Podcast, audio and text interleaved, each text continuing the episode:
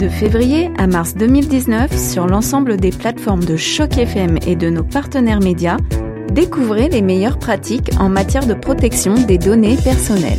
Souriez, on vous observe. Bonjour, je suis aujourd'hui devant l'école secondaire de Toronto-Ouest pour vous expliquer que tout ce qui est partagé sur Internet reste sur Internet et pour voir quelles sont les populations les plus à risque face à ces dangers.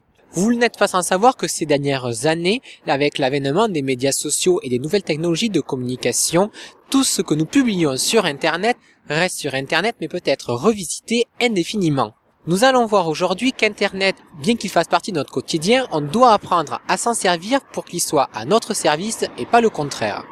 Nous avons voulu poser la question à Thierry Plante, Thierry qui travaille pour HabiloMedia, un organisme qui cherche à comprendre le comportement des jeunes face au numérique.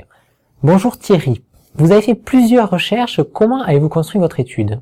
On a sondé plus de cinq mille élèves partout au Canada, de la quatrième à la douzième année environ. Puis, on l'a fait trois fois, en deux mille un, deux mille cinq, deux mille treize. On se sert de cette recherche-là, premièrement, pour avoir un, une idée de la vie des jeunes par rapport aux médias numériques, surtout. Puis, une des choses qui est ressortie, évidemment, c'est que les jeunes partagent allègrement beaucoup de contenu en ligne. Une des dimensions importantes, c'est qu'ils ils protègent finalement leur vie privée, leur confidentialité quand ils le font. Merci Thierry pour ces explications. Pouvez-vous nous dire maintenant pourquoi partager des photos peut mettre en danger la vie d'un jeune ?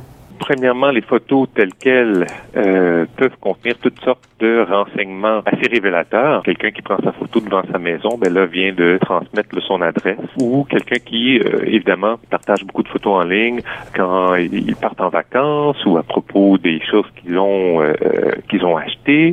Voilà pourquoi les parents doivent contribuer à l'éducation numérique de leurs enfants puisque ces publications peuvent être repartagées indépendamment de leur volonté et ce totalement hors contexte, ce qui, vous l'aurez compris, peut avoir des conséquences parfois très dévastatrices. Les adolescents sont d'autant plus en danger que leurs données personnelles voyagent. À ce titre, nous avons rencontré Alexandre Fortier, Alexandre qui a mené une étude sur la protection de la vie privée. Bonjour Alexandre. Pouvez-vous nous aider à comprendre comment nos données personnelles voyagent et surtout comment s'en protéger ?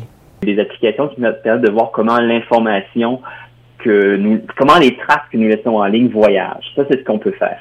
Euh, puis, euh, les annonceurs prennent ça, en fait, ils, ils font de l'agrégation et ce sont des profils après qu'ils, qu'ils vendent et revendent à d'autres. En fait, c'est un, c'est, il y a un grand marché sur, à, à partir de nos données personnelles. Enfin, Alexandre, pouvez-vous nous dire quelle information avez-vous découverte concrètement ? L'ampleur du phénomène dans un premier temps, soit la quantité et la variété de mécanismes de pistage présents. Euh, certains sites web que nous avons étudiés en contenaient plus d'une centaine pour une visite type. Ce qui veut dire que l'utilisateur devrait, devrait, je mets ça entre guillemets, non seulement comprendre la politique de confidentialité du site web lui-même, mais aussi d'une, de plusieurs intermédiaires dont il ignore tout, dont le rôle. Plusieurs sites font référence à la prévention numérique comme HabiloMedia, Safer Internet ou encore Tel-jeunes. Pour approfondir notre sujet, nous sommes renseignés auprès de l'UNICEF présent dans cent quatre-vingt-dix pays et territoires pour défendre les droits de l'enfant. Un rapport publié en deux mille dix-sept souligne qu'Internet accroît la vulnérabilité des enfants face aux risques et aux dangers. Dans ce rapport, nous pouvons y voir que soixante et onze pour cent des enfants dans le monde sont connectés à Internet contre seulement quarante-huit pour cent de la population. Autre chiffre intéressant, trois Africains sur cinq ne possèdent pas Internet contre seulement un Européen sur vingt-cinq. Pour finir, voici quelques conseils pour rester net sur le net. Tout d'abord, donnez le minimum d'informations personnelles. Puis, réfléchissez bien avant de publier. Troisième conseil, faites attention aux photos que vous diffusez sur les réseaux sociaux notamment. Quatrième conseil, ne fournissez pas votre mot de passe et ce à qui que ce soit. Enfin, toujours pensez à utiliser un pseudonyme. Si vous rencontrez des difficultés, n'hésitez pas à en parler autour de vous, vos parents et professeurs seront vous renseignés.